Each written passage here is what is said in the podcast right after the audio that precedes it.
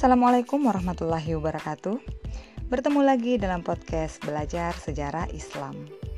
Wah, cukup lama kita vakum dari dunia podcast. Ada yang kangen gak ya? Nah, makanya jangan ke mana-mana, tetap stay tune di podcast Belajar Sejarah Islam.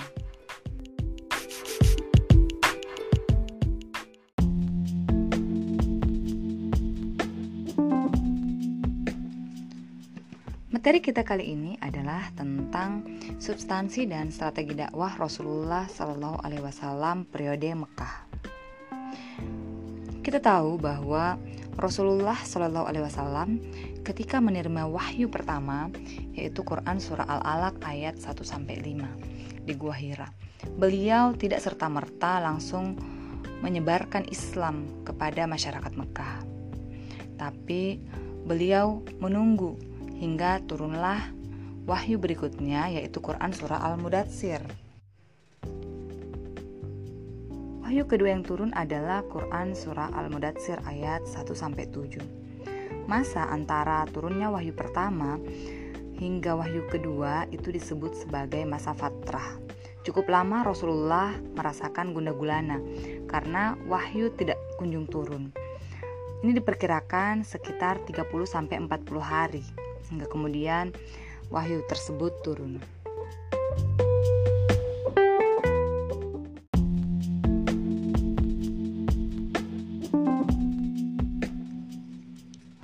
Rasulullah Shallallahu Alaihi Wasallam kemudian melakukan dakwahnya.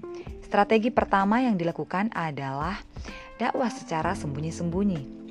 Rasulullah Shallallahu Alaihi Wasallam memulai dakwah secara sembunyi-sembunyi, menyeru manusia untuk beriman kepada Allah, menganut agama tauhid, dan mengenalkan bahwa Tuhan itu satu, yaitu Allah Subhanahu wa Ta'ala.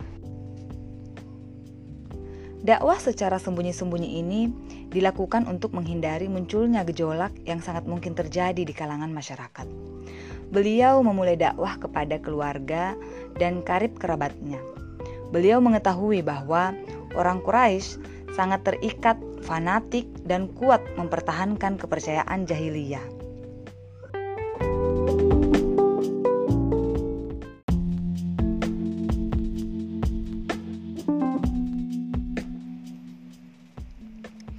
Dakwah secara sembunyi-sembunyi berlangsung kurang lebih selama 3-4 tahun.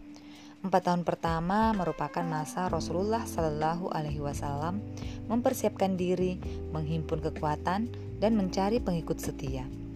Seiring dengan itu, wahyu yang turun pada masa itu secara umum bersifat mendidik, membimbing, membina, mengarahkan, dan mementapkan hati dalam rangka mewujudkan kesuksesan dakwahnya.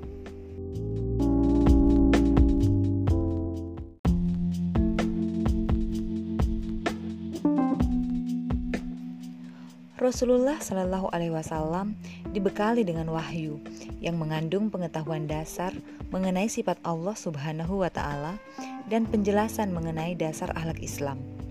Selain itu, wahyu saat itu sebagai bantahan secara umum tentang pandangan hidup masyarakat jahiliyah yang berkembang saat itu.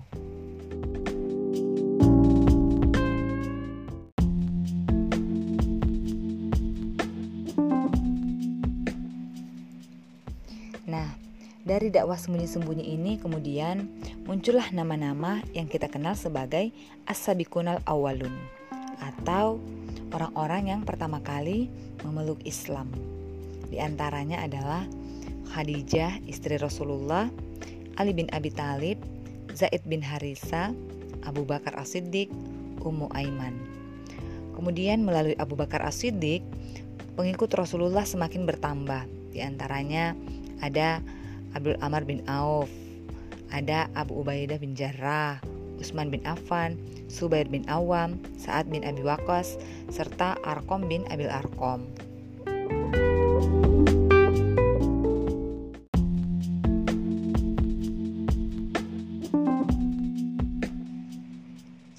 Setelah tiga tahun lamanya melakukan dakwah secara sembunyi-sembunyi, maka kemudian turunlah Quran Surah Al-Hijr ayat 94 yang isinya kurang lebih memerintahkan kepada Rasulullah untuk melakukan dakwah secara terang-terangan.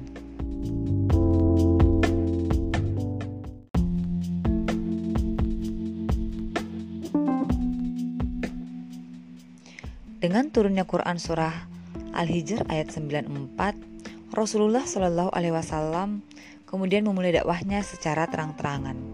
Atas dakwah tersebut, maka pemimpin Bani Gifar yaitu Abu Zar Al-Ghifari memeluk Islam. Dengan keberhasilan dakwah Rasulullah Shallallahu alaihi wasallam mendorong kaum kafir Quraisy melancarkan tindakan kekerasan terhadap beliau dan pengikutnya. Di tengah meningkatnya kekejaman kaum kafir Quraisy terhadap umat Islam, justru Hamzah bin Abdul Muthalib serta Umar bin Khattab, dua orang terkuat Quraisy, memutuskan untuk memeluk Islam. Hal ini membuat kaum kafir Quraisy mengalami kesulitan untuk menghentikan dakwah Rasulullah Shallallahu Alaihi Wasallam.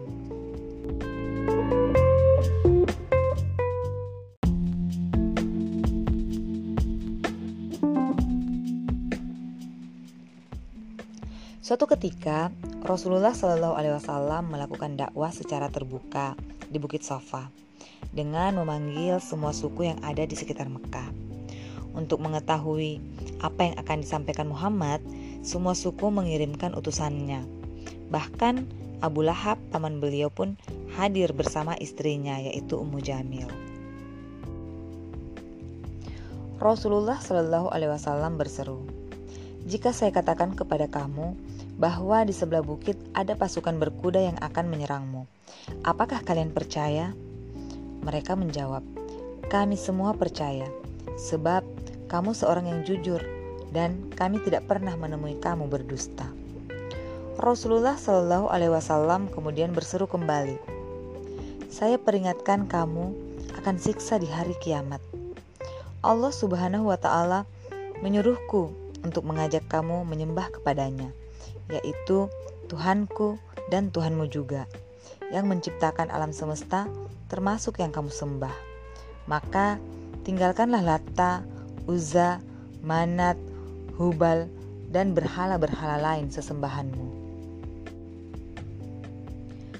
Mendengar seruan tersebut, Abu Lahab mencaci maki, seraya berkata, Hari ini kamu Muhammad celaka, Apakah hanya untuk ini kamu mengumpulkan kami semua?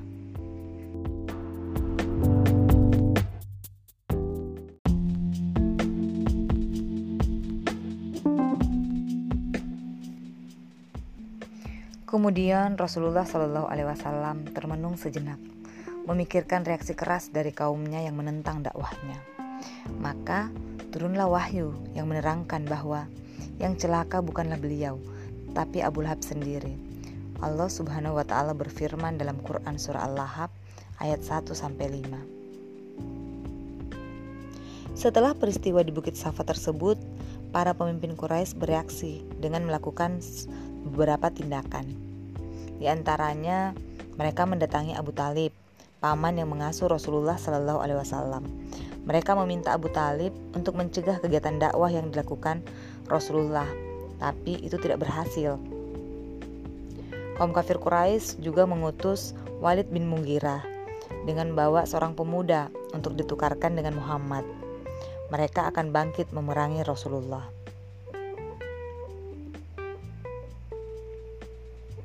Utusan lainnya adalah Utbah bin Rabi'ah, seorang ahli retorika yang diutus untuk membujuk Rasulullah Shallallahu Alaihi Wasallam, yang bahkan menawarkan tahta, harta, asalkan beliau mau menghentikan dakwahnya. Tapi itu pun ditolak oleh Rasulullah Shallallahu Alaihi Wasallam. Langkah terakhir yang dilakukan oleh kafir Quraisy adalah melakukan tindakan kekerasan secara fisik terhadap orang-orang yang masuk Islam. Budak yang masuk Islam seperti Bilal bin Rabah, Amr bin Fuhaira, Ummu Ubais, Anadia serta anaknya disiksa habis-habisan. Ternyata hal itu pun tidak membuat umat Islam mundur. Maka kemudian mereka melakukan pemboikotan. Isi pemboikotannya kurang lebih bahwa Muhammad dan kaum keluarga serta pengikutnya tidak diperbolehkan menikah dengan bangsa Arab Quraisy lainnya. Muhammad dan kaum keluarga serta pengikutnya tidak boleh mengadakan hubungan jual beli dengan kaum Quraisy lainnya. Muhammad dan kaum keluarga serta pengikutnya tidak boleh bergaul dengan kaum Quraisy lainnya. kaum Quraisy tidak dibenarkan membantu dan menolong Muhammad, keluarga ataupun pengikutnya. Itulah substansi dan strategi dakwah Rasulullah Shallallahu Alaihi Wasallam selama beliau berdakwah di Mekah.